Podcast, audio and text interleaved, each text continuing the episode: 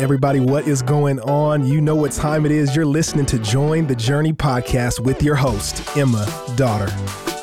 Thanks for joining. I am in the podcast studio. He's back with today's Devo writer. You've been here before, Mr. Travis Bruster. Thank you for having me back. Travis, you were here for Revelation 21. Mm-hmm. Great episode. Lots of courage to tackle Revelation.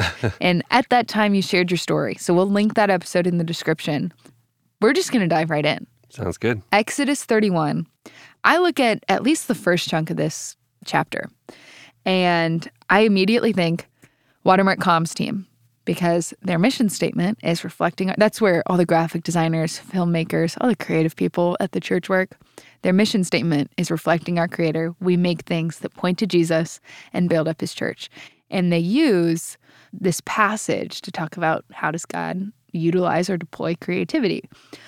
But if I hadn't been on the Watermark Comms team, and as I'm sure most people do, I can look at Exodus 31 and just kind of glaze over it.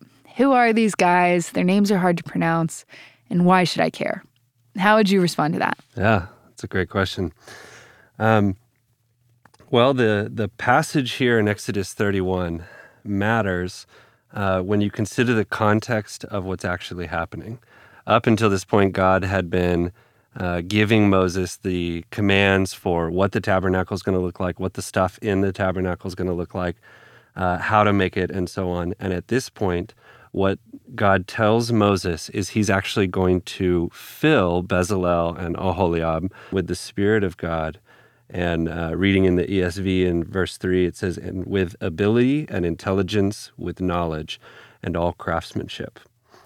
Um, and so he's going to fill them with the Spirit of God in order to make all of the parts for the tabernacle, all the stuff that's going to go in it, the tent itself, all the structures, and so on. Um, now, I think when we read that passage, uh, it's kind of odd sounding. Why, of all people, does God fill these two guys with his Spirit?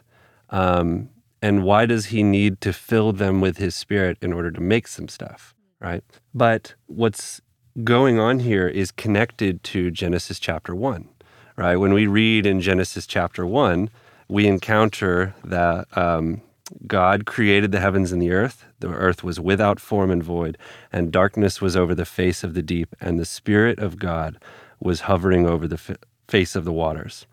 Um, and so the Spirit of God is present at the beginning at creation. create the world. Yeah. And so when we think about the creation in Genesis 1, by connecting it to this passage and others, we actually can see that God's purpose in creation was to create a place for him to dwell with man, to be with mankind. And so that's that was the earth's purpose. Um, but when mankind sinned and was removed from the garden, basically that purpose was fractured, right? Sure. And so in Exodus 31, uh, the Spirit of God is filling Bezalel and Oholiab to craft the place where God will dwell, the tabernacle. It's been said before that the that the tabernacle is literally a microcosm, a, literally a small world or cosmos. Um, and so the tabernacle is meant to be a small version of the whole world where God is actually going to dwell with man. And so the Spirit of God is filling um, Bezalel and Oholiab to craft the place where God is going to dwell. That's fascinating. In that, it, yeah, it's pretty interesting. Um, and in that, the the words that it, that uh, are in Hebrew there, ability, intelligence, and knowledge, um, are actually the same words: wisdom, understanding, and knowledge that is used to describe how God creates the world or created the world uh, in Proverbs 3 19 and 20, it says, The Lord by wisdom founded the earth. By understanding, he established the heavens. By his knowledge, the deeps broke open and the clouds dropped down the dew. So it's those same three Hebrew words that are being used to describe how Bezalel and Oholiab will craft the tabernacle. How does that apply to us? You know, you could still ask the question, okay, that's kind of an interesting connection. Why does it matter that the that the tabernacle is this small cosmos and the spirit of God is building it.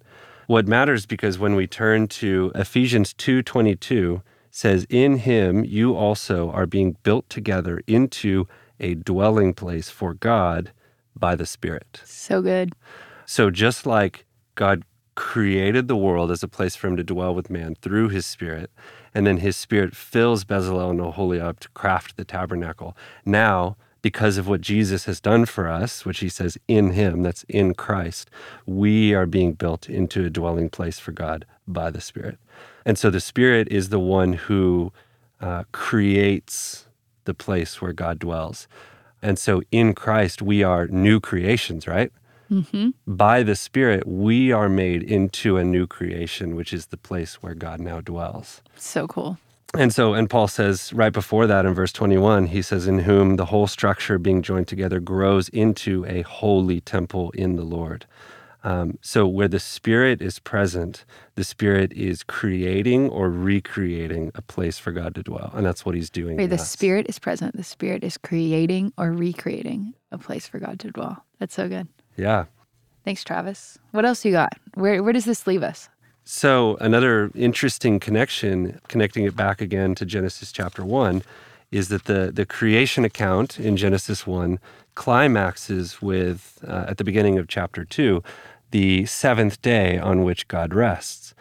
Uh, and so, similarly, here in Exodus 31, the story of Bezalel and Oholiab being dwelt in by the Spirit to build the place where God is going to dwell, it climaxes with the command to keep the Sabbath.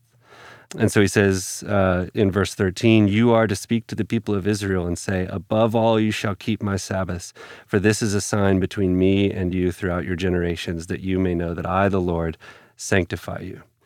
Uh, and he says in verse 17, It is a sign forever between me and the people of Israel that in six days the Lord made the heaven and earth, and on the seventh day he rested and was refreshed. So when God makes the world, his design is that humans, which he makes on the sixth day, would actually enter into his rest. Humans were not meant to uh, labor as slaves, which is what many of the cultures around Israel believed was why the gods made humans at all, hmm. so that they could basically so they could just work, labor and work, work for the gods, but every day, every day. And hmm. so God is commanding the Sabbath to the people of Israel as a reminder that they've been made to enter into that rest with Him. That they are not just slaves, but they're actually free people that He loves and that He cares about. And so when He commands them to keep the Sabbath, what He's doing is He's giving them a sign and a covenant, basically, that would make them a distinct people from all the cultures around them. And He is having them uh, basically repeat a practice that over and over again would teach them what he's really like. Hmm. Now, when we get to the New Testament, then we're, we're no longer under the law.